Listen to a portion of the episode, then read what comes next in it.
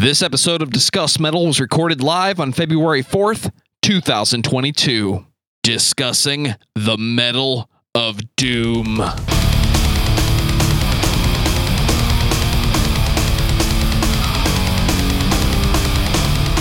This is the Discuss Metal Podcast with Matt Nas of Roach Coach and Rance Denton of F P S. Hosted by Dan Terry and Joseph Wren. Presented by Discuss Metal dot com. What is up, everybody? Welcome to the very first episode of Discuss Metal Live. It's and finally time. It is finally time. We we we've hyped it for months, or or we haven't. I I don't know if we have hyped it for months. I don't know. I just got back from vacation. I'm happy to be here with some of my favorite my favorite friends. Not not my non-favorite friends. I didn't invite them. Thank you know God. Who you are. You know who you are. You're everybody that's not here. Looking at you, Jeff. Um, but uh, yeah. So tonight, I just dropped a dropped an um. This is live. We're not used to doing the live thing. I know you guys have seen me live stream video games and stuff online before, but that's more of like uh me just sitting there being like, I'm depressed. How about you guys? Let's play this game. But for the very first episode, we have decided that we wanted to talk about something that's very near and dear to my heart, which is the Doom series of video games. Much like actual Doom players who are trying to play Doom on everything that comes out with a C P U and a battery, not even necessarily a screen, Dan will always find ways to talk about Doom-related materials. And who else are you going to have on that show but Rance from Discuss Metal? What's up, man? What's going on, you guys? Oh, oh, oh, oh me from Discuss Metal? Absolutely. Well, oh, Rance okay. does co-host. In case you guys didn't know, uh, if you head over to our other YouTube channel, Discuss Metal Gaming, uh, Rance and I do a web show where, called F P S, where we discuss old school first-person shooters. Um, so, and so far on the show, we've talked about Doom, uh, obviously. Quake. Uh, we talked about Doom, Quake, Blood. Unreal. Yeah. And then um, there was a point where I think I think Christmas or like holidays got to us and we were just texting each other and going like, can we, can we should we just do this next month or the week after or the month after? Yep. Yeah. We'll let's return. Just, let's just push it off. We were actually going to do it tonight. And then I was all like, let's upgrade to Discuss Metal Live. That's okay. We're still going to talk about Doom. I get to hang out with Dan yeah. again. That's cool. I'm, I'm fine yeah. with that. And Dan, we have the Roach Rider, Mister Matt Nas, yeah, from all things Gabber Media. Keep it rolling, baby. I'm so happy to have Matt Nas here, as I usually am. Actually, it's funny. After we posted the, I think, what was the last really hard episode I did? Velvet Acid Christ. Velvet Acid Christ. Uh, everybody was all like, you guys need to get Matt Nas on the show, you know, the entire time. I'm like, send me a truck full of money, and then I'll send it to him to, to do that. Because the thing is, is that, you know, we all only have so much time in a day. Oh, my yes. God. Yeah, no doubt. But thank you so much for having me. I'm super excited to be here. Love Doom. Can't wait to talk about the music of Doom and and just talk about Mick Gordon for about two hours. Can God. we just just talk about Mick? Can we? I want to write him a Valentine's, close to Valentine's Day. Also, everything like, I love about the original soundtrack is like your favorite MIDI, everything from the nineties. Then Mick Gordon shows up.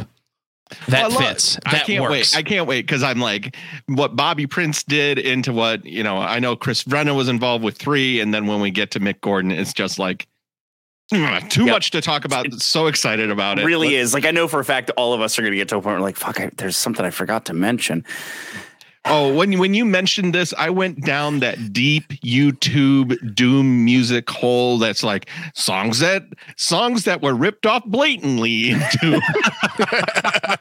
This There's song was clearly domination right. by Pantera. Yeah, right, exactly. Oh, it's what was the Megadeth song? We'll get we'll get into it. Yeah. Um, because I can't remember it. I, I probably should have looked that up before we went live, but uh, we're live. That's that's how this works now. You're you're gonna get the facts as straight off the top of my head as you can. Well, right right them. Before we started, I was like, I have to I have to be really on my shit. So let me just pull up this track list of Doom twenty sixteen. That was about as far as I got. Nice. I was working from home and I was like gonna break my keyboard at one point because I'm like typing these like really, really annoying. Like I'm typing these like super, super long, annoying, like into a spreadsheet that goes into a database and all of that. And like, I'm listening to the Doom soundtrack and I'm like, I'm just like, like bashing my keys. And I'm just like, I'm not going to have a workable keyboard. If I, if I, if I, if I keep this up, I'm not going to be able to play Doom after we're done talking about it. I had the same experience today, and I think it was Bang Camaro that I reached for. Same effect. When you get that groove going, man, it's just... Yes! All of a sudden, you're typing to the beat. Absolutely. You and Bang Camaro. Well, here, here's the part of the show where we can't just give you the goods right away, right? So uh, what I want to do is I kind of want to go, well, to the bottom of the table. And um, see, Matt, Matt Nas and Rance... Denton, can I say your last name? Yeah, you can say my last name. Okay, sorry. um, am I allowed? Is an international man of mystery? Are you going to dox me? Is this a dox? Oh, dude, this is. A, oh, I didn't know it was a dox party. It's a dox party. Yeah. we we doxed Matt months ago. He loved it. Uh, oh man, so many pizzas. The house. Yeah, so many. I pizzas. Ordered none of them. I but ate you ate of all of them. A bunch of vegetarian pizzas show up. You're like, but.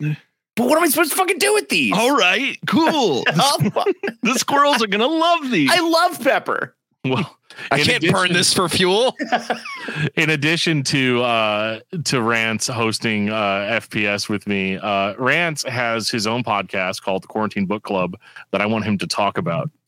Oh, I mean, it is uh, it is the, the best thing I get to do every week. Uh, my brother Bob and I read a bunch of really shitty books and get angry about them. And usually like I, you know, I teach English. I love literature. It's one of my favorite things to talk about and analyze. And really this just sort of goes down the hole of us getting really hammered and getting angry about these books because they're not good and they possess very little literary merit. So I got uh, the Quarantine Book Club that I do with my brother. And I also just released a novel this past year called His Ragged Company. It's um, a Western fantasy book. So it is a thing. Uh, yeah, that's what I got going on. I love this idea.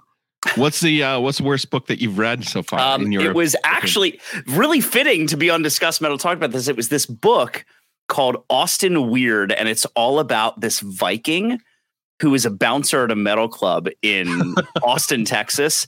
So it a is, regular bouncer at a metal club. It is a piece of shit. And I went into it thinking this book's going to be super great.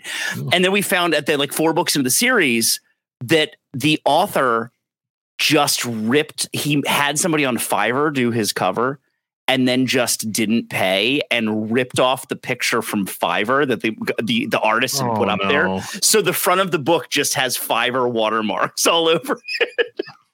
Oh wow! And now wow. he's selling it as an N F T. Yeah. So you're just son of a bitch. you're you're deep you're dipping deep into the self-published if, yeah. madness. Yeah, and I, I, I and I, I you know, I love. Suggestion. Oh no! Please do. I'm always about suggestions. We're reading one called Dinosaur Lords this week, and it sucks.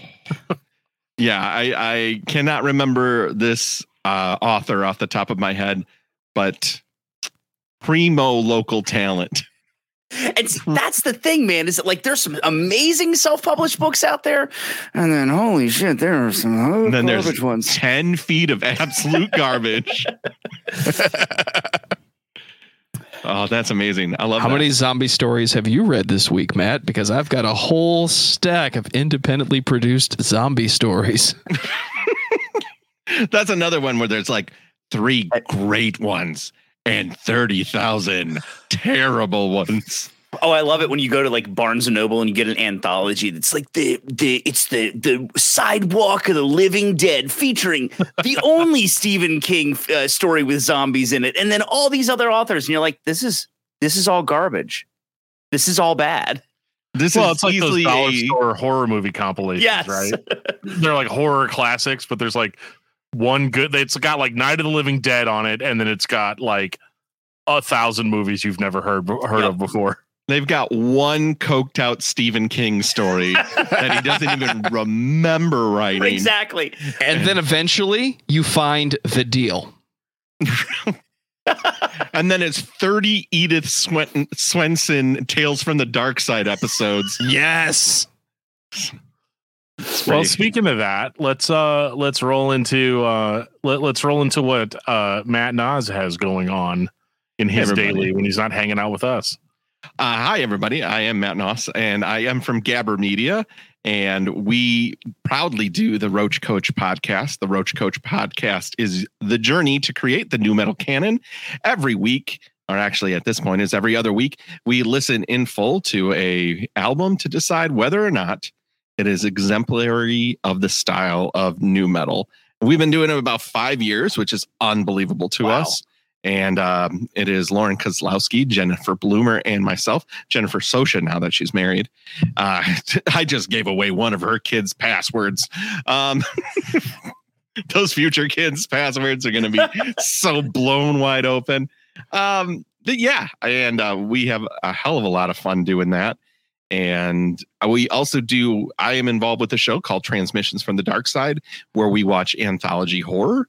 Uh, Transmissions from the Dark Side is has gone through all of Tales from the Dark Side and all of nineties uh, anthology horror monsters.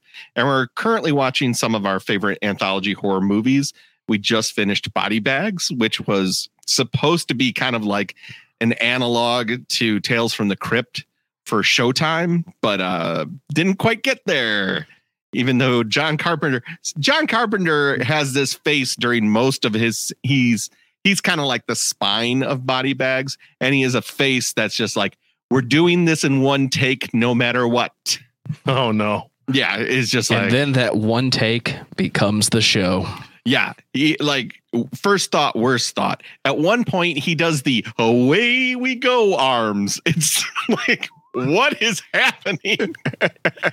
uh But well, we just did our very first uh, watch and comment. We just watched Halloween three, Season of the Witch, because Halloween three is fuck truly, yes is truly the only anthology. Like John Carpenter intended Halloween to be anthology, but it, it was so successful that they had to make Halloween two with Michael Myers. And then he was like, well, don't worry, three's going to be an anthology. And then it's that bonkers psycho mask movie. Uh, so we watched that and uh, commented on it. And that's this week's episode. So you can find all of these shows at gabber media dot com. And uh, we'd love to have you come around. Roach, Roach Coach is one of the best names ever, by the way. Thank you. It's just such a great name. That's that's all Lauren and Jenny. I was the uh, long and short of it is they love new metal. And I'm forty-four. Uh, I'm grizzled. Uh, and uh like ninety-nine, I watched T R L every week, but I didn't like love new metal. I would have said that I loved Radiohead and then was insufferable about everything else. It's like, oh, this, this isn't Radiohead. And it's like, shut up. Nobody cares. Um, I did way too much, as as every twenty-year-old should. But um, they loved it. They absolutely loved it. And I was just coming on as a producer, and then I couldn't shut up. And then I became part of the show. So it's been a magical journey. I had never in my life thought I would listen to this much new metal. oh, I hear you, brother. Uh, it's definitely uh, it's definitely fun. I, I like that we're all in the genre of uh, rants. Trigger trigger warning. I love that we're all in the world of content creation, which involves which involves. Uh, experiencing something and getting either really happy or really mad about it. This man, this man knows I hate the phrase. How much black metal are we listening to this week, Dan? Oh, every every Mortis album. It's fine. Oh, Ooh, it's me. Why must you make fun of Mortis? Yeah. Any artist that refers to themselves in the third person, I love. Oh, Mortis is the best. Ooh. Woe is me, Mortis.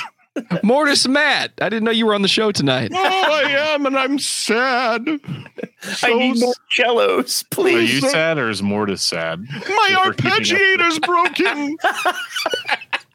broken. Oh, wow. Okay.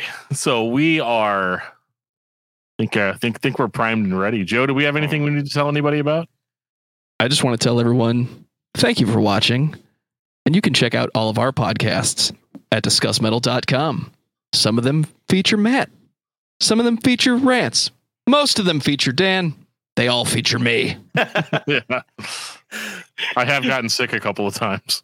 Oh, no, no, no, no. I think the only episodes I've ever missed were when my wife was having child. Well, I think you you get sick a lot, though. I mean, just in general, like your body is not ready no, no, no. for like all the kids and the germs. Uh, you know, actually, I'll, I'm going to say something about that real quick. Uh, because, I'm sorry. I didn't mean to. I didn't mean to. No, it's fine. I just, I just feel personally attacked.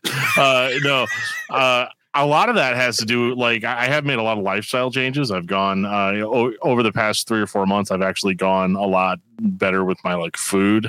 I'm not going to like do an infomercial. I'm like, oh, I started eating kale and now everything everything's way better. Uh, but I did I did stop drinking, uh, which which might actually be like an instant unsubscribe for some people. Um, but I, I stopped drinking back in November, and um, honestly, I've felt a lot better since then. I'm not saying people that do drink are trash. I can tell you, whenever I do, I feel like trash. So um, that has helped immensely, and I'm actually hoping that. Uh, I'm actually hoping that, that going forward, um, that'll actually help me into like other stuff like weight loss and generally having energy to do things. So proud of you, man. So yeah, proud. Man. Seriously, keep rocking it. That ro- that rules. I'm looking but I think, to I think I'll energy get- to wake up. Right. I love I love uh, sometimes I just dream of having the energy to climb stairs. Oh, God. Okay, so about that, I got back from I got back from vacation uh, on Sunday, as of the recording of this, and um, I heard a drip. I knew I should take care of it. I decided to ignore it. Woke up the next morning and half my basement floor was flooded. Oh my God! So you're talking about not having enough energy to go up the stair or go down flight of stairs just to check on a leaking noise. Oh no! So uh, I've still got a long way to go before I'm before I've got the energy to. Does actually. Does your whole basement have a faint odor to it? It's it's getting better. Oh man, it's the worst. I, I sympathize with you because I grew up with like with like just flooding basements, and I, I wanted to burn the house down.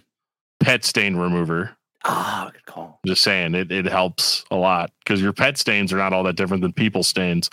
Um, but uh, yeah, you, all you got to do is just you know suck a whole bunch of water out of your carpet, and then just hope to God it doesn't turn to mold. Break out the shop vac. That's right. When you mentioned people stains, Matt's eyes sort of went up. Like, are there bodies in his basement? Yeah, I, I like people that I don't know about. Is this a Slipknot song I'm not aware of? It's oh actually, God, it's I can't wait to record and sing about called. People stains. Have you uh, heard Disaster Piece lately, Matt? Mm, you might have me. Well, speaking of disaster pieces, um, let's uh, let's talk about Doom, and I and I want to do kind of this. Uh, everybody's like, "Oh, we're seventeen minutes in, and now they're going to talk about Doom." Welcome to our show, like welcome to our our, our channel, our, our brand, so to speak. Um, I just want to do like a little bit of a round table and find out what was your guys' first experience with Doom. I'm going to throw it to Matt Nas first.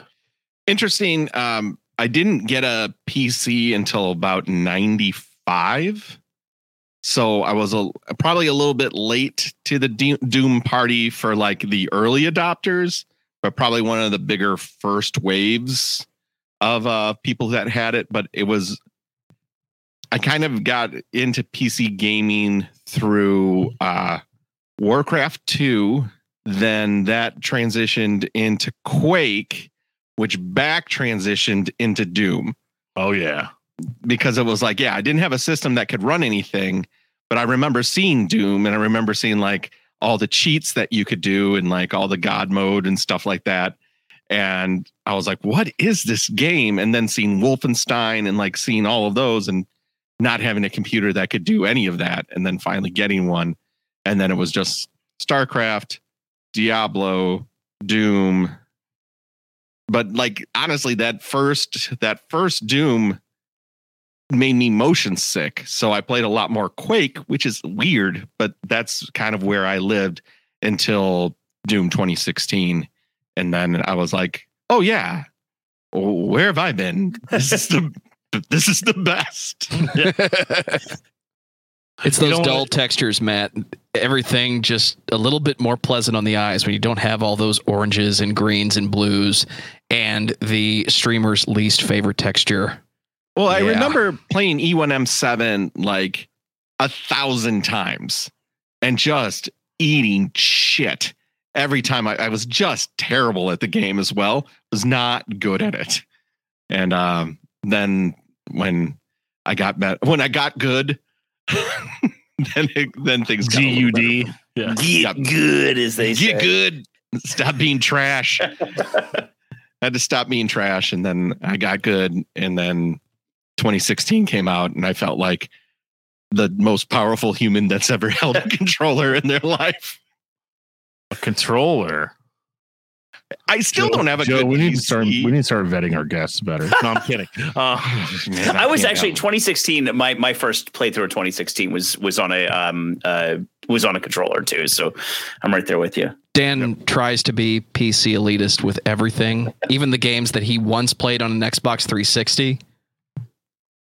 I get shit constantly for playing Borderlands with a controller. I don't know how you can do that. I'm like, dude, the game came out on three sixty.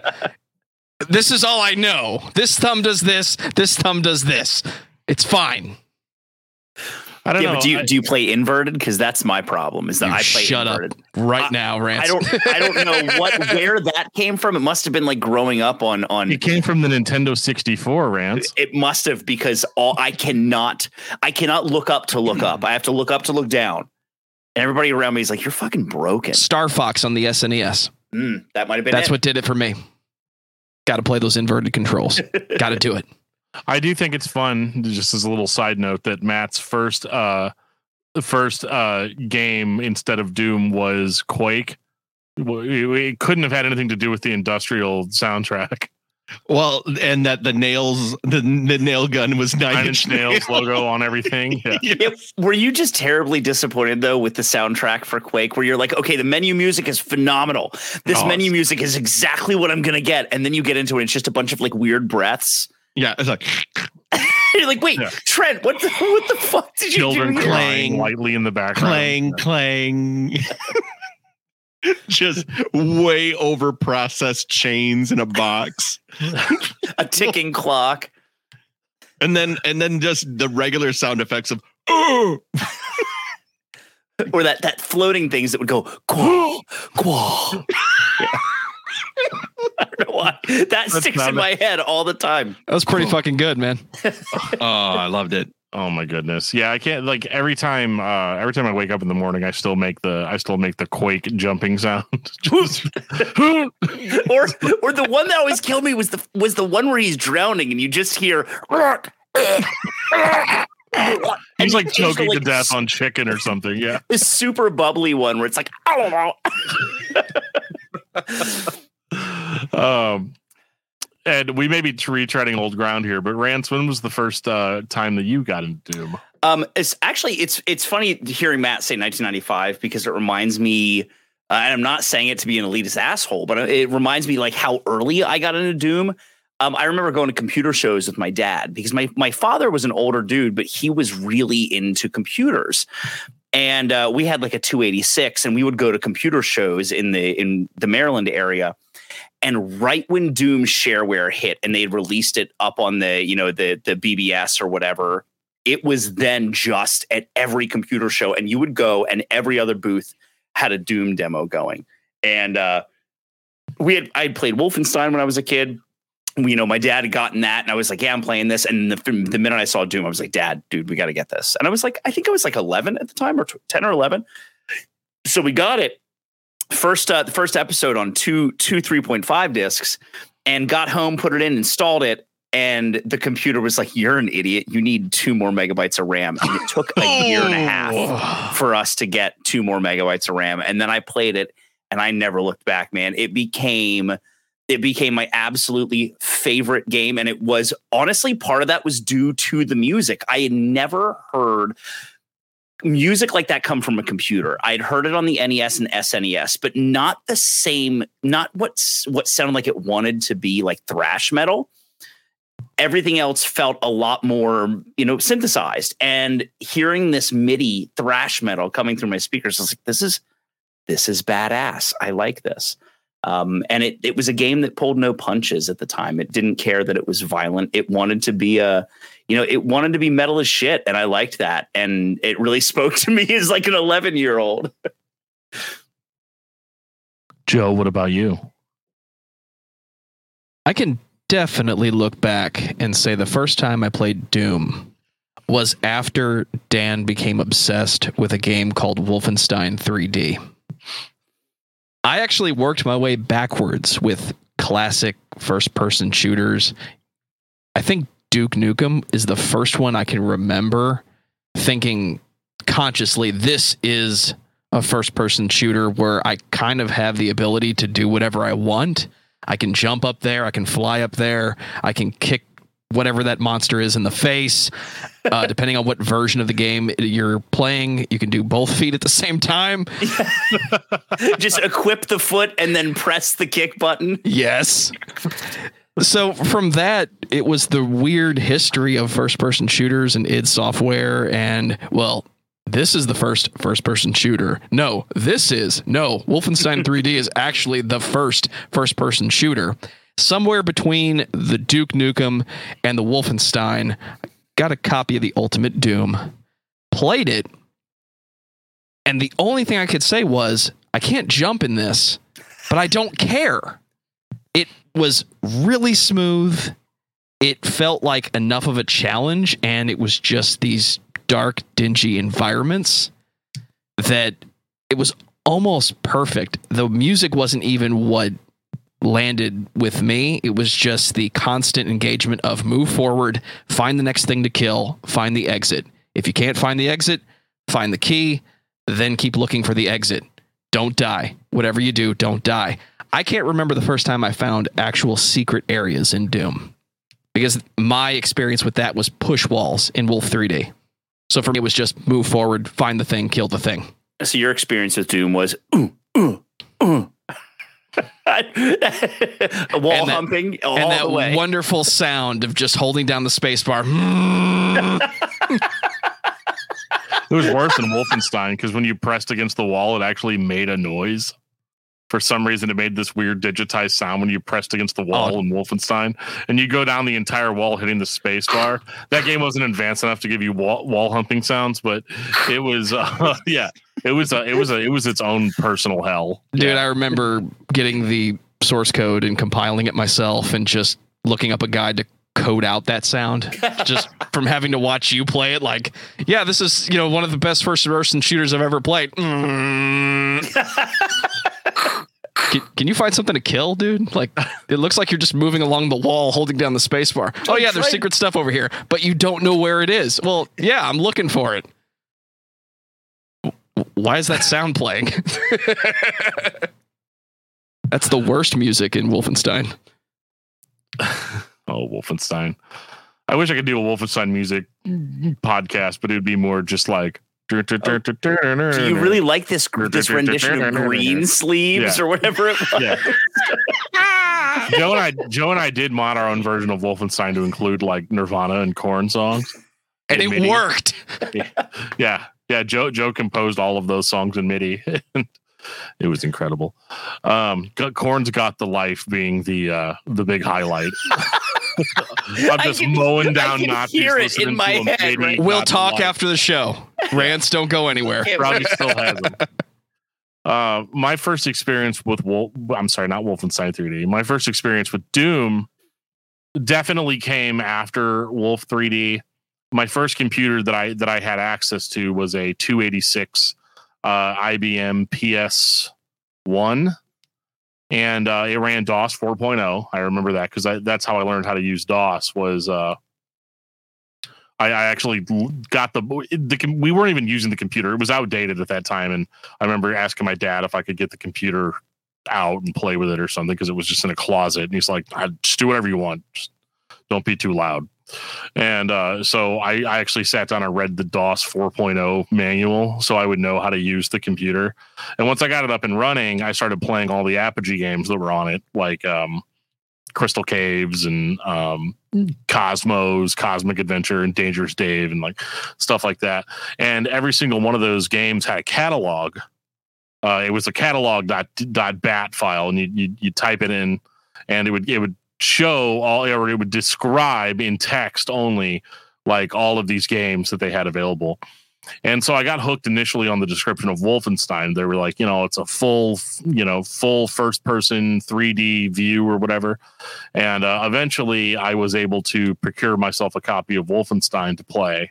Uh, but then, of course, Wolfenstein was the version of Wolfenstein I had was so old that it was already advertising Doom.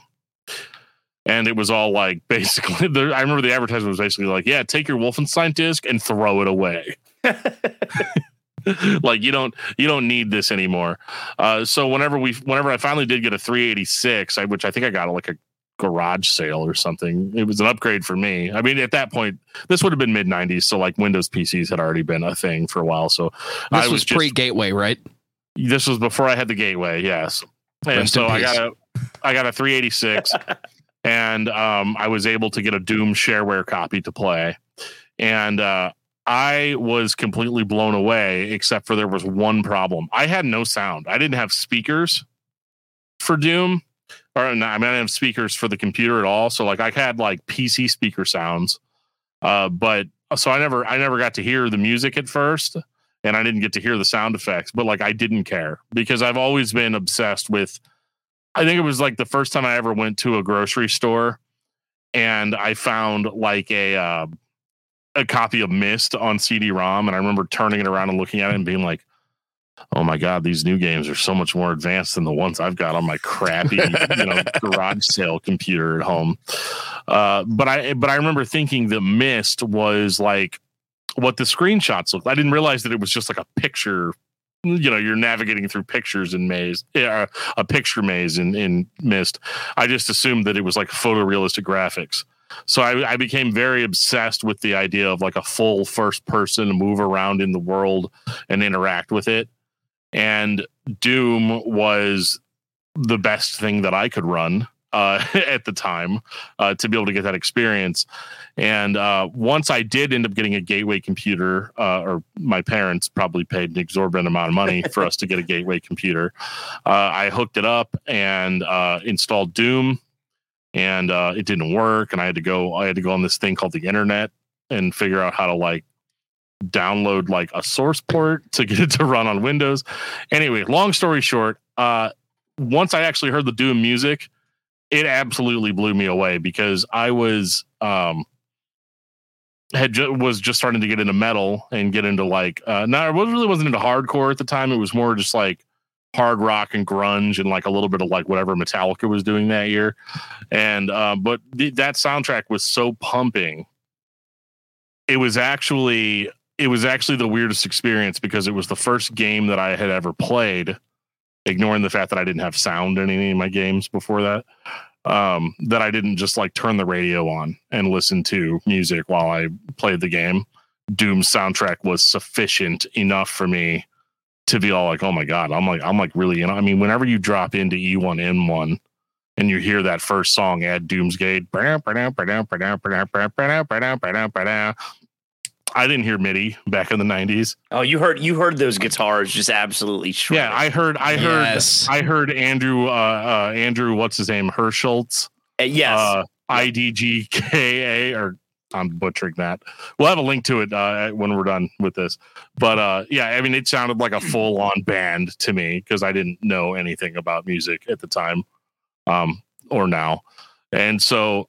Yeah, I mean, I, I was completely blown away at how it almost seemed as if the music in the game was somehow connected to what I was doing in the game. Like you just had these giant, you had the, you had these these huge swells of intensity when you're in the middle of a firefight, and then you know whenever you're like going through a dungeon, you've killed all the enemies in the level, and it's like dark and dank, and you're looking for secret areas, and it's like this like slow sort of creepy brooding kind of music. Like I realized that's not actually what was going on, but that's I just my ima- like, yeah. yeah, my imagination, yeah. you know, really like I I just I took the you entire filled in those blanks. Yes, hook, line, and sinker. I believed everything it was trying to get which, me to believe. Which is really cool because looking when you think about the way that uh, Mick Gordon, who composed the twenty sixteen music, the way that they specifically work with the layering of music in that game, it sort of answers to how you are playing in that moment. So there are certain tracks that are phased in and phased out based on how quickly you're pressing buttons. That's absolutely mind-blowing to me. And it it speaks really well to that, like that experience of, am I somehow controlling the way this music is is playing at the moment? Yeah, yeah the way am I composing this? Yeah. It's so crazy, like how they layered the stems to to react to what the player's doing. But I like what you said there, Dan, when it was like, and Joe said it as well, like the push, and even Id will say this, and when you watch them talk about like sixteen or uh, Eternal, they keep talking about the push forward mechanics yeah. of the game, but the way that the music itself is such a huge part of pushing you forward. Like Doom has a lot of horror elements to it, but it isn't like a horror game. I don't feel like, oh, this is like Silent Hill, or, you know, this is like, I don't know, insert whatever horror game that you like here. It always feels like, yeah, it's a ho- there's horror aspects to this, but uh, you're a badass and listen to this guitar riff. Like, if you can't slay to this riff, I don't know what to tell you. Right. We gave you a shotgun. We told you where the kill button was, and we played this music. I mean, come on. Right. Like in, in the first one, it's just like, I didn't know anything about the game. Like there was just utter mystery. It's like, you're on Mars, I guess. Good luck. um, actually, uh, actually, Matt. Oh, actually, Matt. Uh, um, uh, well, you are a space marine. And... You're, you're, um, Matt. Uh, I'd like to, I'd like to correct you to make sure that you know that you're on Phobos in the first episode. Okay, you're on a moon. Your name is Flynn McTaggart. That was all always I'm one of the things that, that made me I so did not mad read anything. About all I know is I'm in corridors. I have a shotgun, sometimes a pistol, sometimes other weapons, and a fist, whatever those are, they want like, to kill me. A brass knuckle fist with the tip on the one finger. Just. Thank God this man is wandering out on the atmosphere of the Phobos and Deimos moons with his sleeve. His hairy arm just appearing. What I think is interesting too, though, is it has those like horror elements in the first game. Like it a hundred percent, like, excuse me. I felt like, I felt like it was a horror game. And I'm, of course, I'm still talking about the originals because I've got this mm-hmm. horrible tendency to do everything in chronological order. I don't know where I got that from, but the uh, the the idea is that you are just a man in in the first Doom suck and in it, Doom suck two. In vacuum. Oh, that's right. And you're you're you're there because you assaulted a superior officer because he wanted you to fire on civilians. You put him in a full body cast. This shit sticks in my head. Yeah, that dude. It sticks in my head. I remember reading that readme over and over, and I was like, what a badass. He put this dude in a full body cast. Like, that's how you know. That's how you know Doom Guy is such a such a badass, because it's like, he doesn't kill him, but he breaks his whole body. Right. I don't know. Which you find out must he must have been showing an incredible amount of restraint. Just mis- meticulously breaks every bone in the man's body, but also makes sure not to murder him. And as he does it, he makes that he makes that um uh. that radioactive noise that uh, uh, uh, with the breathing. Well, it's so funny because like you feel like when you're playing the original Doom that you're just surviving it. You know, and mm-hmm. I think the music, yes. I'm like, let's, I'm like, let's keep this uh, about music. And I'm just like, so the thing about Doom is, is you're surviving. Uh, but yeah, I mean, you're, you're surviving through the whole game. The music helps. And you're just a human. And then, you know, to jump forward a little bit, you go into twenty sixteen and they're like, we've removed the human element. You are now, now the Doom Slayer. Yeah. Now, I mean, first of all, The the level of fan service from the music, the presentation, the mm-hmm. way the game was played. Oh yeah, the fan service is ba- is it, it? I mean, it it is straight up pornography for guys that grew up playing yep. the original Doom games, where it was just like, hey, you know, what if instead of you just surviving, we're going to create an environment now where everything that's creeping and crawling around in this game is terrified of you. you like you are no longer like, like like they are no longer uh, you know, t- from for our Watchmen reference here. You know, you are not trapped in there with demons anymore. They are yeah. trapped with you. You know, yeah, and like classic Doom happens to you. You happen to Doom twenty sixteen. Yeah, I- And it's that's interesting because I always wonder like where they determined that decision needed to happen. I love it, but also it, it's really reminiscent of like the new Wolfenstein stuff, where eventually you got to be the worst, the worst threat to the Nazis possible, and they were absolutely scared of you. And it's like this little carryover into Doom. It's well, the Inglorious that, Bastards yeah, formula yeah. of you're the most dangerous thing here. You have one job, and it's not a complex job. Mm-hmm. Well, I, I was, think Wolfenstein was the stepping stone there because they, yes. Wolfenstein came out first. The New Order did. Um, and they they present B J Blazkowicz as this like completely unbelievable action hero, you know, because if you look at the things that you did in Wolfenstein and you look at the things that you did in Doom, you are an unbelievable action hero. You know, and I, I like the how they embraced that. But tell me if I'm wrong, or if this is a this is a urban legend. But supposedly, when they asked Mick Gordon to score the twenty sixteen game, did somebody actually tell him to not make it a heavy metal soundtrack? That was what that's that's what I had read, is that it was originally planned that it was going to be atmospheric because that was the way Doom three was, um, because they, they were going for something that was a little more cinematic, um, in the vein of something that was like a Call of Duty. And that Mick Gordon was like, you know what, that's sort of that's not Doom, and put together a few songs and played them. And then it just absolutely reformed the expectation of the game from there. That's what I had read, too. So, yeah, I definitely read no guitars. Yes, was one of the first instructions. So I use a lawnmower. It's cool, or a yeah. chainsaw, or whatever. Chainsaws, uh, chainsaw works, right? You didn't say no synths, so uh, I'm good.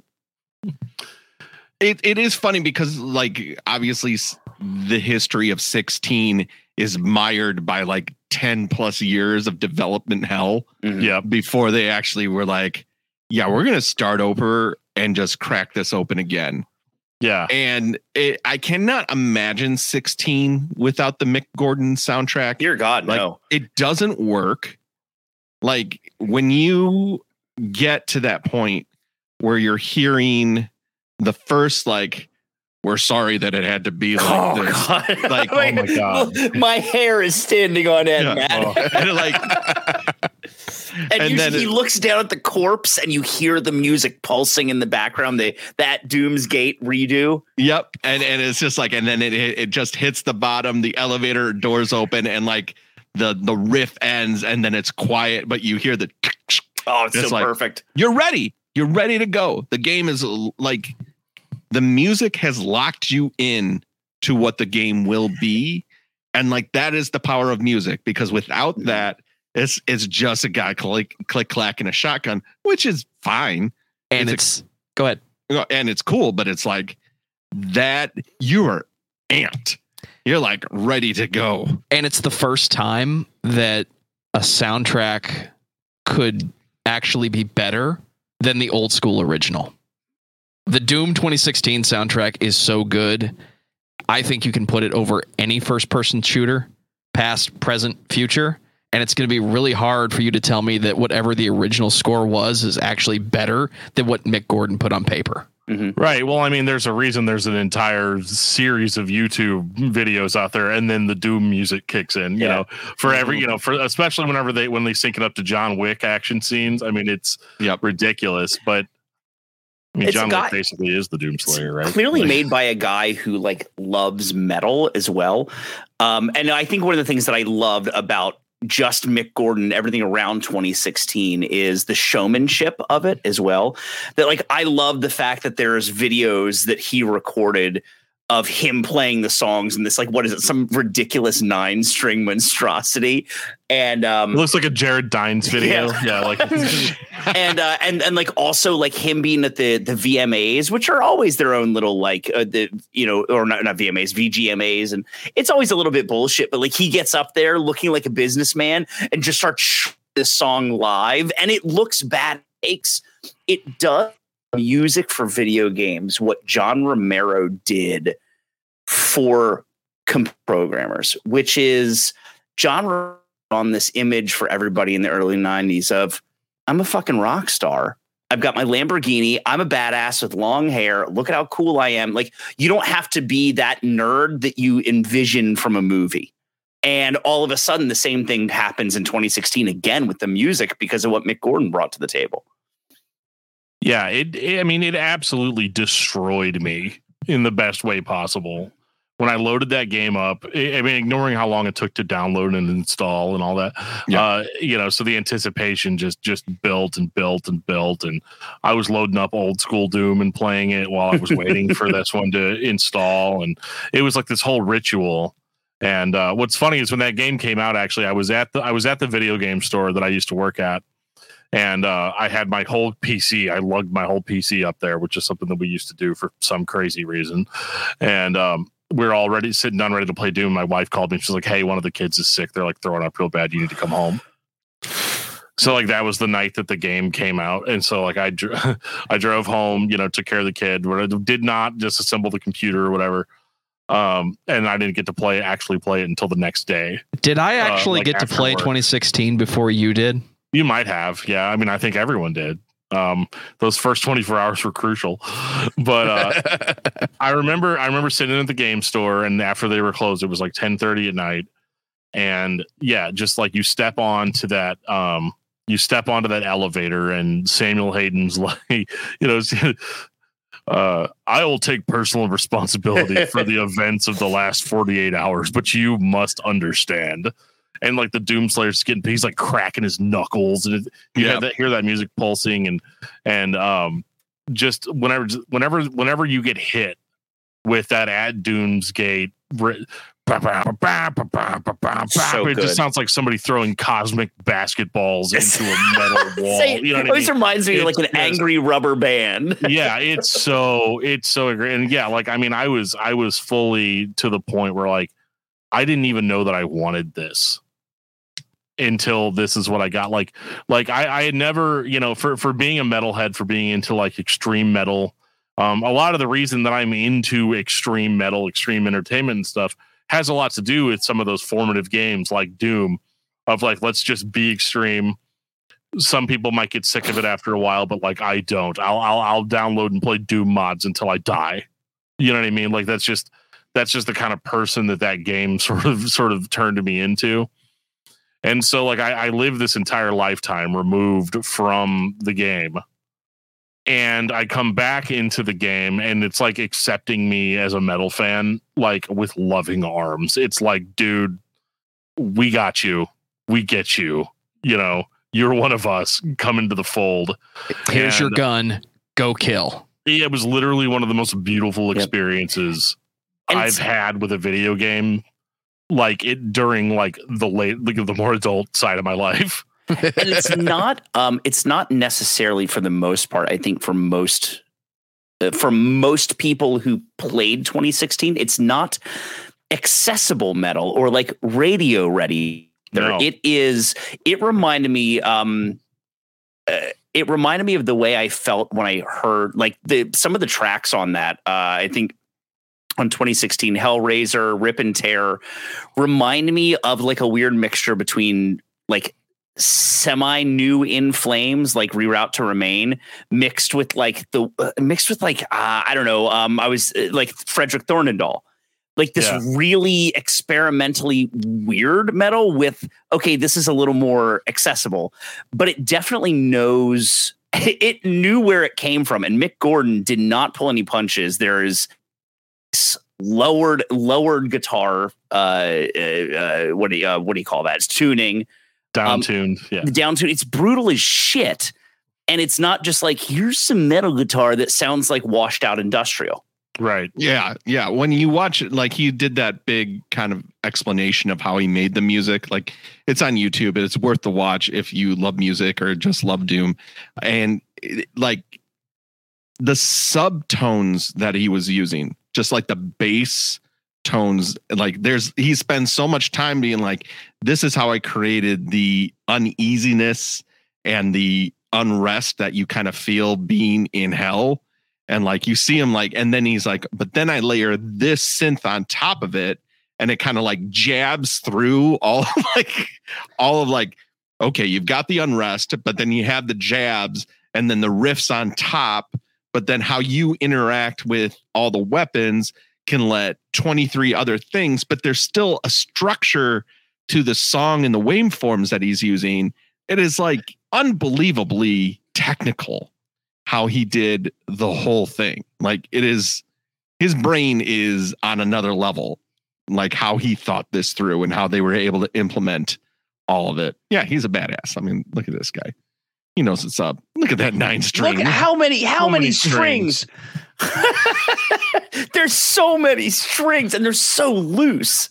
I, I mean, don't even know if I'm talking about anything that's important. It's literally enough. It's literally enough screen, strings to make corn salivate. You know, like yeah. It's like, whoa, whoa, wait a minute, wait a minute, wait a minute. He's got two more. He's like, uh, this seven string won't do it anymore. Oh, and, and there's such a, the first game, the original Doom, that soundtrack, Matt, like you had is- mentioned, it hid um, so many popular thrash and like, and metal songs, um, and, and even alternative songs. But then twenty sixteen just used the previous games as a reference. There's so many just woven in references to the soundtrack for Doom one and Doom two and even Doom three. Yeah, they've got the main theme from Doom three in there. Yep. Yeah. It's got these cool little Easter eggs that if you listen close enough, you're like, I know exactly what level that is. I know what two levels this is from. And that's just, he just gave so much of a shit about the source material. And I think that's where your Doom fans loved it. But also if you were just a metalhead and you were listening to this music, you also had this deep appreciation for the amount of talent that went into it. And it wasn't just a mail in uh, video game soundtrack dude thinking he was doing metal. It was actually metal. It, it's brilliant. And I love watching speedrunners of twenty sixteen. I like, uh, I watch a guy named Bite Me. Uh, he just crushes that game. Yeah. It's like, okay, you are way better than I will ever be. He like I did one hundred percent a crouch jump through the entire level. Yeah. Yeah. And it, it's just like, and he does like one hundred percent run. So he's not using exploits. Okay. You know, like he's literally playing the game and he's like, and three, two, and that's where the cyber demon comes up. And here we go. And now, and now he's gone. Yeah. Now that he's gone, yep. And a B F G shot here. And I've got two more of those because that spawns here. And I'm like, you just mathed this game. As an old guy, I mean, what is our blood pressure looking like while playing these games? Oh, God, mine's to the roof. My wife's coming in and telling me your face is very red right now and your veins are popping out. I'm like, I know. Can you go get me that uh, that that shot that's in the fridge? Like shot is in like a thing to put in my body, not alcohol. Also, I need to hydrate myself right now and go to bed at nine thirty. Oh, I man. felt very under control in twenty sixteen. Then Eternal hit and I felt like a maniac because of the way that the game is structured. In having to use the fire belch to get the armor, to do the glory kill, to get my health, to use my chainsaw, to yeah. get the ammo. Like the dance of Eternal was maddening to me at times, but that also like, because Mick was there for that soundtrack, like it, the music propels you in every arena that you're in. He gives you something to latch onto, something new and something familiar. It's like he just identifies like, oh, okay, well, this is your first time facing this person. And this is kind of the theme that you're going to hear again. So like, I forget, you know, there's the one that throws the shield up and then it kind of like has an attack that's like, bow, bow, bow. And like, yeah. no matter when it comes out, it all sounds like it's perfectly in tune with the music. And you're and not even thinking about it. You're like plasma, so I can bla- break that shield. Yep. Yep. Oh God, I got to switch again. My controller. Why am I not playing this on P C? It's hurt. I had to buy a new mouse to play it on P C because I only had a two button mouse and a scroll wheel. That was not cutting it. I had I mapped like flame belch to one mouse button with my newer mouse because it had like four extra mouse. for extra mouse buttons. And so it's like Flame Belch, Glory Kill, Ice Bomb, you know, like it's such a weird experience to where I can do all of that stuff without even thinking about it much faster than I could say it, like that I could that I could narrate or tell you what I'm doing or why. It becomes that. Muscle memory in a completely different yeah. way. Yeah. Um, this well, is the sequence of buttons I have to press to survive five seconds longer and not reset the loop of amazing music. It's built on Synapse, and the music's built on Synapse because it's all built on, like, again, push forward, keep going, chug ahead. You're the machine. The machine runs on metal and riffs. Keep going. And it, and it made, gore. Yeah. And it made movement so absolutely necessary. There was no way, no way in hell that you could stay still. Um, and I, I will say that I, I think the music in Doom Eternal is both. Du- it's the best thing and sort of the worst thing that happened to Doom Eternal, because Mick Gordon's work is so amazing. It is, it is even more ridiculous than Doom twenty sixteen was, and so much more experimental and so much more peculiar that I don't think the I don't think the soundtrack of Eternal could have happened or been received as well had twenty sixteen not already laid the path for it. Mm. Um, twenty sixteen was crisp, but it was also really no holds barred. And then uh, you had stuff like like stuff like um, Super Gore Nest and uh, The Only Thing They Fear Is You, that does some really brilliantly weird, uh, uh, like to- um, key shifting. Didn't happen in twenty sixteen. Yeah, but Mick's soundtrack is so fucking good in Eternal that, unfortunately, when Andrew Hulshult came in and did the D L C, to me it all sounded like mud. I couldn't hear, I couldn't tell you a single memorable track from the D L C, because Mick's stuff from the original game was just so on point. And it's not that Andrew Hulshult did bad work. His work is amazing. It's just not Mick's. And weird to say, but it really demonstrates just how much personality Mick Gordon put into these two games. And that's one thing I know I'm disappointed with looking back. You can buy the twenty sixteen soundtrack. You can listen to it. I have you it on vinyl behind me. Just take every single bit of that in, and they haven't done what they need to do to release Eternal. Which and makes no sense. The whole the whole Mick Gordon arc here in Eternal makes no sense. Mm-hmm. Like, what are you guys doing? Get it together. Do right by Mick Gordon, please. Even if he is being unreasonable, just give him what he wants. Uh, the, the man, the People man, have been giving rock stars what they want. Yes, to do brilliant things since the beginning of this well, kind of music. And he like, continues. He continued to do video game music for other stuff too. So like, I'm always, re- I would always, I would love to know what the, what the relationship breakdown was there. Um, but yeah, like uh, it's, it's so unfortunate, because I feel like that's one of those places where you're going to have to pick an artist who can do their best Mick Gordon impression, but that's not an impression. That is a, that is a guy who designed, basically designed a whole style of music with two games. Well, and let's take a second to t- actually um, let's actually take a second to talk about Andrew Hulshult, because he is.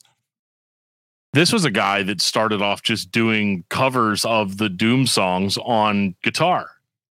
And I remember because like pretty, pretty quickly after I started using G Z Doom to play Doom on P C, um, you had all these, you know, obviously it, it was the best source port to use because you had all these mods. I dropped Andrew's Doom soundtrack on as the actual soundtrack almost as soon as it was possible, yeah. because it was a, it was a full instrumentation. And so now it's actually kind of weird whenever I go back and play like the Steam version and it's like just the original midis. I'm like, ah, well, you messed up, Steam. But I thought I thought it was kind of incredible that you could that you could start off um, that you could start off doing something like that, like just as a YouTuber, a music YouTuber, and now you get to step into probably way too big of shoes to fill, but you're stepping into you're stepping into the role of a guy that everyone loved loves. I mean, he's not dead. you know, like every, R I P Mick Gordon. Yeah, yeah, that everybody that everybody loves. Mm-hmm. Um, and so yeah, I think that his work is really. I actually like Andrew's work in, in other games. Uh, I, oh, I do too. Well. I think Andrew Hulshult is he is phenomenal. Uh, mm-hmm. The I D K F A stuff was frankly the first time I. Uh, and you guys probably experienced the same thing. Like when I was a little younger, right? Right. Really, when YouTube started becoming bigger, I was always desperate to find covers of Doom music because no one did them. No. And and I didn't realize it was basically because it was like copyright infringement, you know, because these songs are basically. Bobby Prince is going to show up at your house. And yeah, I'm seventy years ugly. old and I ripped these songs off. Do you see this keyboard? You I think wrote Metallica's going to take you to court? You need to meet Bobby Prince. And Andrew I Hulshult. stole this first. It's mine to steal. Andrew Hulshult was the first time in years of looking for good Doom cover music that he got it. And every track was good. There were a few like collections of Doom remake soundtracks where maybe three or four of the tracks would be good. And then you just come to like, I don't know, uh, E one M eight, the Phobos Anomaly song. And it just sounded like absolute ass. I'm like, what guitar tone is this dumbass using? And or or you'd get to like uh, the one that was always my make or break was hearing a remake of E two M one, which I think was based off of uh, A C D C's Big Gun. Yeah. yeah. And there's this phenomenal solo in the MIDI track, and it's fucking insane. And I I was like, I I can't I can't listen to any remake of this that doesn't have this solo perfectly redone. Sure enough, Andrew Hulshult has the has the, the solo perfectly redone and more. And I was like, I, this is it. This man has done it. It's the holy grail of Doom remake music. And so, yeah, I'm the same way. Like the I D K F A soundtrack is just that's the way to listen to it. And it's this perfect transition into like twenty sixteen when you just play all the games through. Well, and he comes at it, too, with a much more like a less experimental uh, angle, because I would say that Andrew's more um more traditional metal. Like he's rooted in, you know, th- this dude, when I listened to this dude play, I was like, okay, he listens to the same bands that I do. You know what I mean? Like it, it's, it's the same sort of thing. And I think that's what makes, it, it kind of makes what Mick Gordon did so much more special, because I don't think Mick Gordon's just sitting there listening to death metal all day. And I think that's why his stuff was able to be so accessible, because mm-hmm. like when you listen to extreme metal, there's, there's like a set of rules that you, that you sort of have to follow, you know, um, your time signatures have to be a certain way. Your, your guitar tone has to be a certain way. And, and you figure all that stuff out based on the genre that you've chosen to play, you know? So you're like, if I'm going to play death, you know, it's one of those, like you need to, if you're going to play metal, you need to know the difference between technical brutal death metal and brutal technical death metal. Well, and it's like you don't know the, the music, you're going to screw it up. You know, it's like the music is less about the guitar, which is what we hear in those old school midis, and it's more about sound manipulation mm. and how can I make the mood of this game? Well, logically, there has to be an extremely low-tuned guitar right here. Right. So he's not afraid to move in and out of, well, yeah, it's metal, but it's also disturbing, and it eats at you a little bit while you're listening to it, and you feel like it's in sync because it's timed so well. Yeah. Well, and it's so powerful, too, that you end up moving to that music. It's it's like a rhythm game. Uh, I think back to Guitar Hero and Rez and all those other games that forced you to make motions and movements based on what the music demanded. And that was how I felt in Doom twenty sixteen, a little less in Eternal. Um, but especially in twenty sixteen, I moved because the music sort of demanded it. And that was a really unique feeling because I felt like I had to... Um, I felt like I had to like shoot when the when the beats told me to, as opposed to just wantonly, because if I didn't, then something felt off because the music was that driving. I mean, I definitely shot whenever the fuck I could. But. Yeah, absolutely. And that's a must. But I, I yeah, I think the fundamentals of twenty sixteen are so much more sound in in what you're talking about compared to Eternal. Eternal. Is just yeah just keep the hammer down. Let the clip roll, it's fine, whatever you got, just you're gonna get it. More bullets eventually, man, it's fine. Yeah, whereas like this the scarcity aspect of sixteen is much more akin to earlier Dooms to me than Eternal's. Like, just chainsaw. Just you're gonna get an. It's gonna reload. The, the rainbow of weapons will fly out of them. It's fine. Yeah, I'm busting open demon pinatas. Yeah, like it's right. Oh, sixteen. God. I mean, I I loved that they went that big with it because there was that question of like, where else can we go? So they're just like, well, just do demon pinatas. Don't worry, it's fine. There, there was, um, I was trying to think. I was actually talking to my wife in the car today, and I was like, I want to make a really good comparison on the show tonight. And I was thinking about like, to what to what metal albums would I compare twenty sixteen, and to what metal albums would I compare Eternal? And because I was thinking tonally about these games too, like twenty sixteen feels dr- drastically different in tone and atmosphere than uh than Eternal. twenty sixteen takes itself some almost on the verge of a little too seriously, but I love it. Mm-hmm. It felt like that darkness that the first Doom had that I liked, and so it felt like, I don't know, like I was saying, like um I said I, at the gates, like it felt like it took itself seriously, almost too seriously. And then Eternal comes along, and you've got like all this.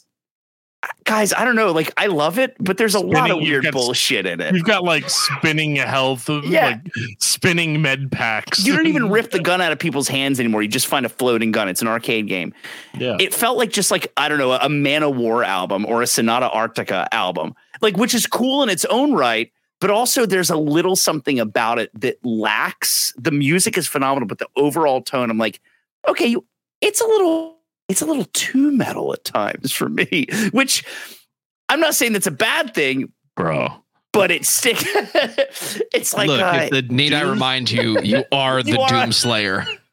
If the Doom Slayer just stopped and was like, strike while the iron is hot, I would have been there for it. I would yeah. have been there for it. He just has that codpiece outfit.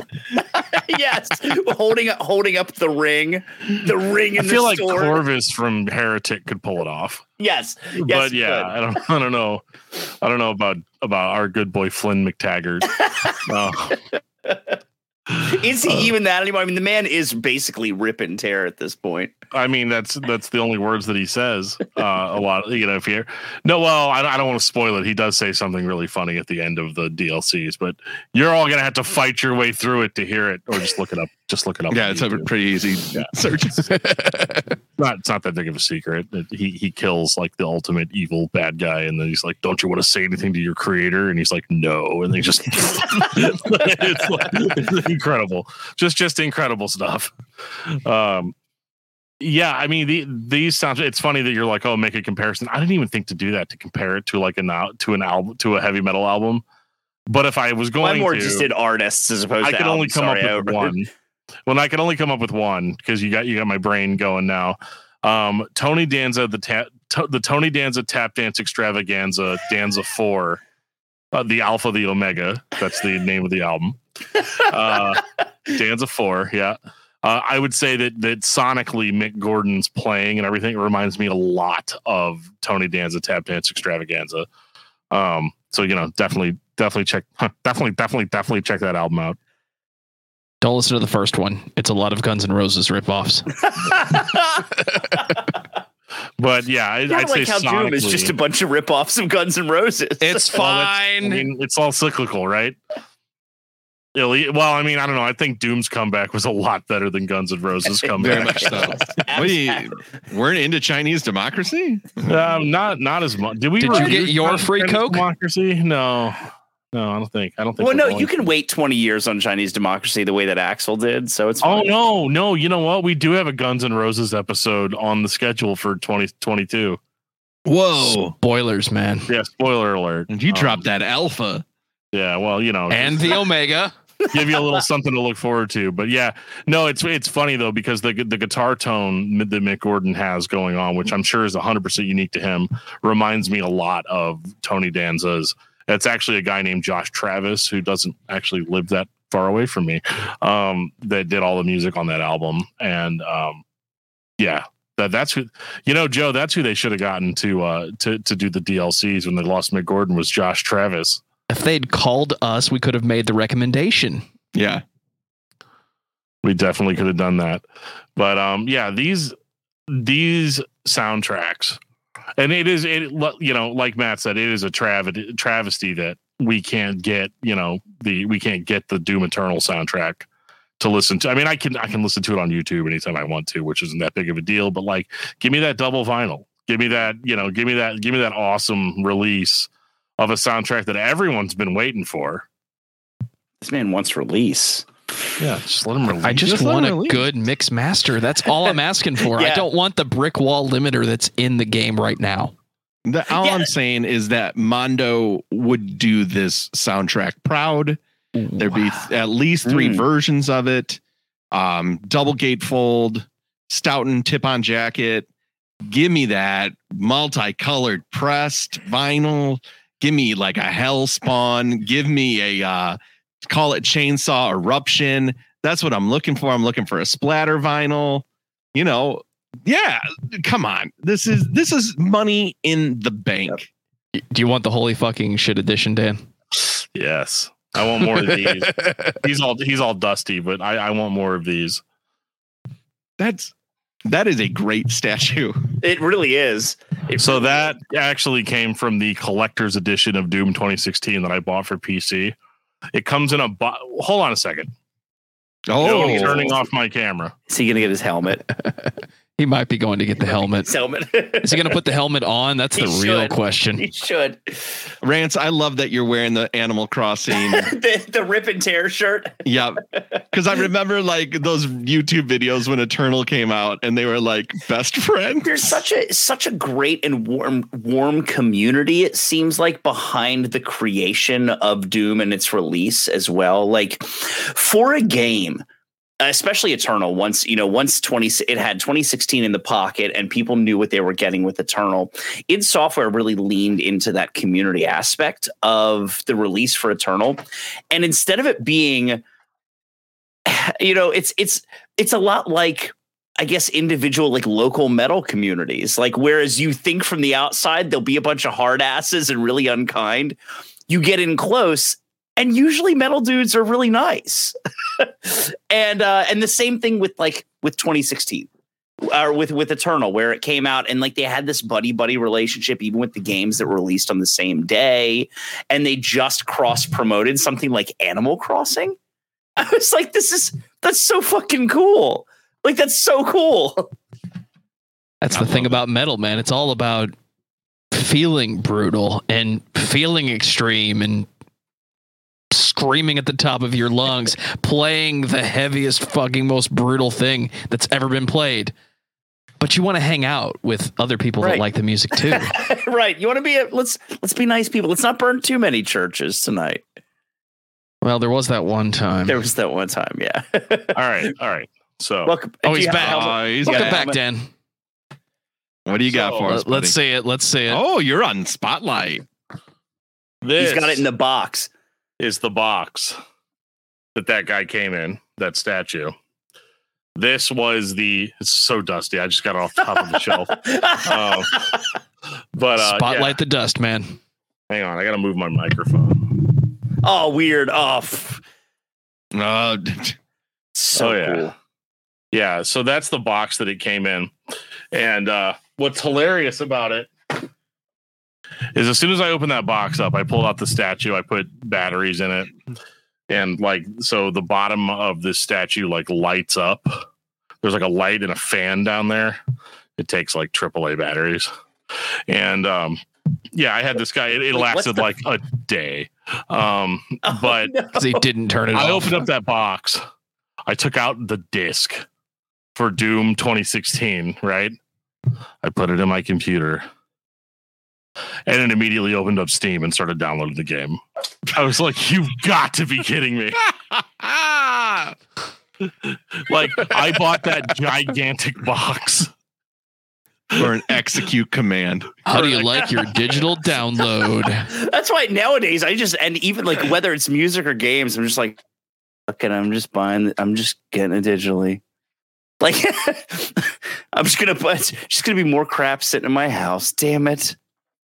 Dude, every time I buy something yeah. for the P S four, I always put the disc in without the internet connected just to make sure that the game is actually on there. Because if there's nothing on one of those discs, I'm taking it back. Hell yeah. Hell yeah. Yeah, there's literally nothing on this disc. That sucks. Like, but it looks so good. Official. It yeah. It does. I mean, I, I like having the tin case and everything, but like, since it's already a redeemed download, I can't like ever sell this if like they're going to take my house or something, you know, like it's, yeah. uh, hey, hey, well, w- give us that copy of Doom. I'm sorry, buddy, but you're just going to have to shoot me. Here goes, here goes Dan running out naked with his Revenant statue and his Doom tin case. And the Godzilla statue. You're Don't never forget that. Taking this from me. his his rip and tear, his guy. rip and tear undies on. Yes. See, that's this nice. Guy got damaged in shipping though, so it, it's kind of uh, it's fine. Uh, it's kind of crunk, kind of crunkly. It is not gatefold. Okay, but since we're doing an impromptu unboxing, let's let's, let's take a look. One. Yeah, I mean, it comes in these nice uh, these nice sleeves here. It's got the Doom Slayer's coffin, and then it's got the uh, track listing. Track listing because it's a C D, boys. That's right. Yeah, and then it's, it's got on, lyrics on that book, right? It's on beautiful colored vinyl. I promise you, Mom, my records are not satanic. Don't look at that one. Turn, turn it over, dude. Turn it over, quick. Turn yeah. it over. Okay, that's better. No, it's a, it's just. The oh same no, thing. It's the same thing, Satan. This is going right in Dad's bonfire later. Yeah. Oh, all right, God. now that I've got that, now that I've got that geekdom out of the way. I love it. I've, you know me and records, man. And if you don't know me and records, you're going to find out when we uh, transition to records of the year. Oh, oh yeah, we Matt. should do that. Oh, that's that's a perfect transition. This guy's a real professional. Hey, I'm here for you. Thanks for making the show awesome, Matt. All right, are we transitioning to our record of the year? Transition! Who wants to go first? Me. Wolfie, Mammoth, W V H. Yes, listen Wolfgang to it. Van Halen. It's like album of the year. Shout out to John Drake. You're not here. And uh, just for Jeff, because he's not here. Spirit Box, Eternal Blue. Listen that's to a, it. That's a beautiful case, though. It really is, dude. And I don't know if you've had the chance to listen to this one, but like, no, I haven't. This is one of those. It's all good, and it changes subgenres many times throughout the record, but you don't hate it. It's melodic, it's heavy, it's all the modern metal tropes, and then we can actually sing. That's awesome. And that's important sometimes. Sometimes it's not about being Matt's imitation and brutal. God damn it. It's not all. I don't really know what's wrong with that, but all right.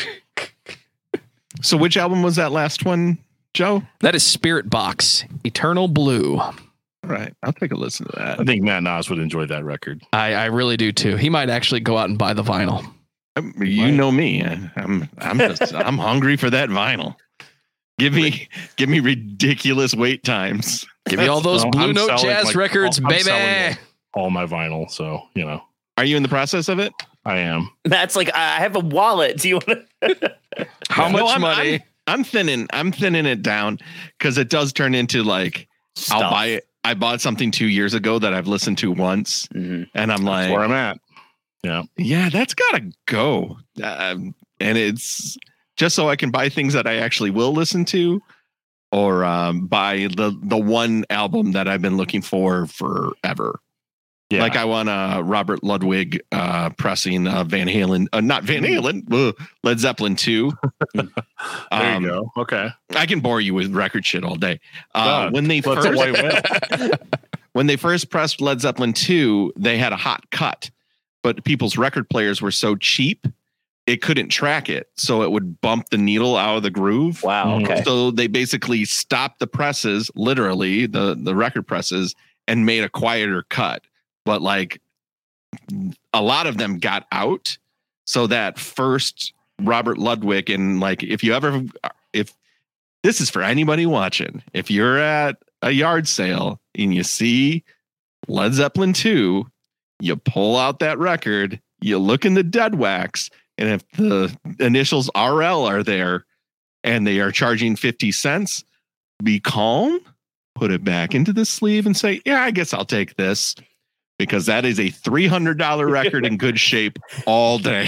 Shit your you pants go. When Hot you get in the car. Damn. that That's some sweet juice for you. But usually they look like absolute trash. And if it's absolute trash, then uh, because that record, you listen to the fuck out of it. That, that's just how it works. Grants, what do you got? Um, so mine is, uh, I, I hope I don't have to defend it, uh, but mine is, mine is God is Partying by Andrew W K. Yes. Um, Thank you. I, why would fucking, you have to defend that? Okay. Because good. You're here. I love, I love Andrew W K. I would literally go to the grave for that dude. When, when Party Hard came out, that album knocked the shit out of me, because I heard it on the radio and I was like, wow, this is the closest thing to stuff that I have to go into what we had record and tape traders to find these bands, right? You never heard of this on the radio. And I was like, who the fuck is this guy?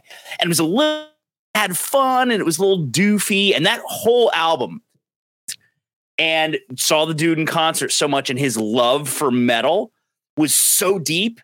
And he had, he had one of the, like the, the, the previous, you know, one of the, the, I think like a touring guitarist from Morbid Angel that was playing for him.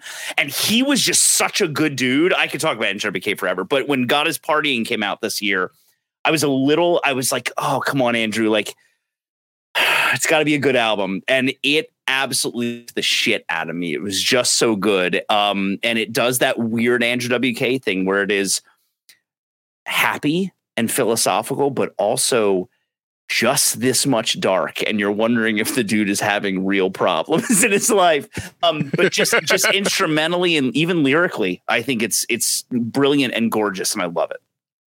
One of the best live shows I've ever seen. Mm-hmm. Four guitarists. He might have had two bass players, or I'm just imagining that. And just the biggest, most let's rock sound you've ever heard. Yeah. I Get Wet is a cover-to-cover classic in my I, house. Yep. Like, thank you. So good. What are it's, we doing, Andrew W K, on the main show, Dan? It's so big. It's asking so for two friends. um, I don't know. Wait, what are you doing? What do you guys want to do? I, I, do? I, dude, I will. Whew. So, I get, Rance, the next time he's sick, I'm calling on both of you, I, I, Andrew W K, whew, right I now. Let's We're go. Doing the wolf. What, Dan? Do you not? Do you not like Andrew W K? I don't. No, why does everybody think that I hate I don't everything? Know. You got this face. I said nothing. he, he doesn't like to have fun sometimes. I do. I don't have a problem with Dan, Ready Andrew to W K. Die. Ready you know, to Die is one of the most brutal tracks I have ever I'm heard. Not a, I'm not a diehard fan, but I like don't I don't hate Andrew W K. I wasn't mad when you picked that as your album. It's sad that we're all doing the thing right now. I love it. Dan, twenty twenty-one was great to us musically. How was it to you? Oh, I mean, uh, there's, I mean, you know, we got, there it is. You know, we got The Crimson Corridor by Zayo.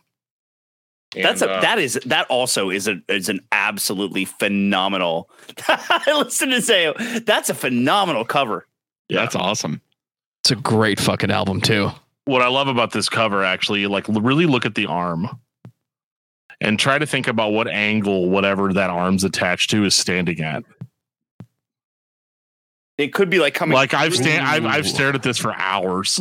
Like just that is crawling on the ceiling and has made its way down the wall and is reaching backwards over the back of its head to say hello to you right now. I've come to the conclusion that it's just feet on the ceiling inside the closet. Mm.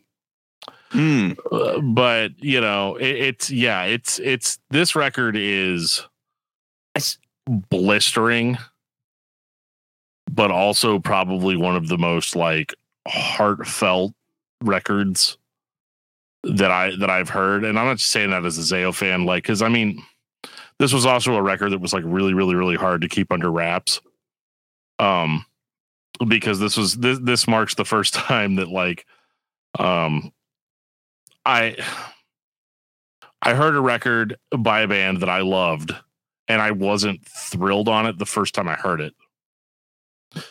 And then I listened to it over and over and over again, but it wasn't like a purchase justification sort of thing. It was more of just like, maybe because I'm such a fan, I'm now like putting my own expectations mm-hmm. on this and being able to look at the band in a, in a way of like, oh, okay, they're doing a thing here.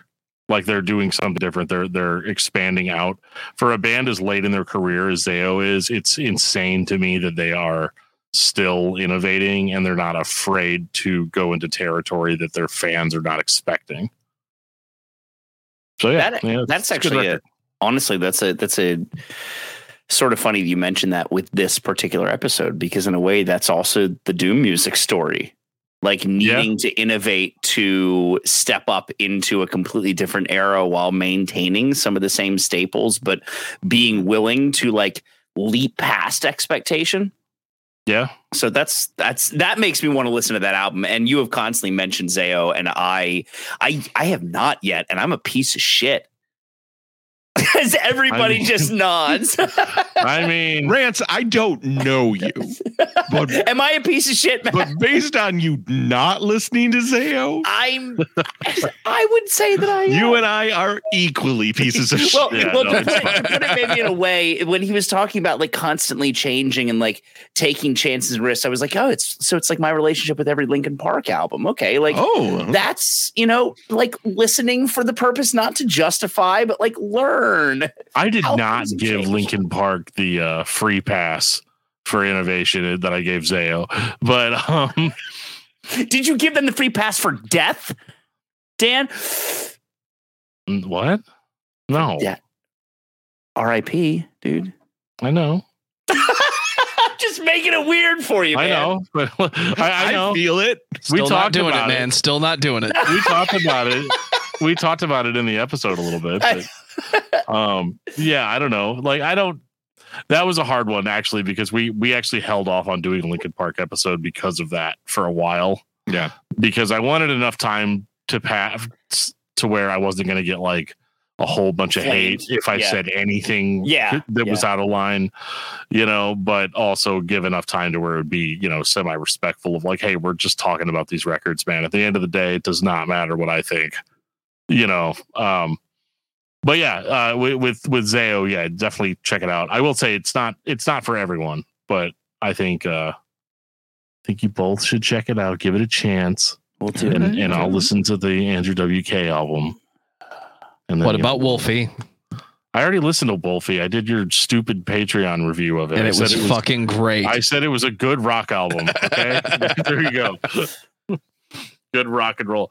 Well, guys, I think that's it. I think we did it. We we got Wait, to the I, end the f- of a. I, I, I, what the fuck, no, Dan? I, no, I my I have records. No, you'll get one. Okay, listen, listen to me. You listen, listen to Zayo. Listen to Zayo because no, they're good. No, you're good.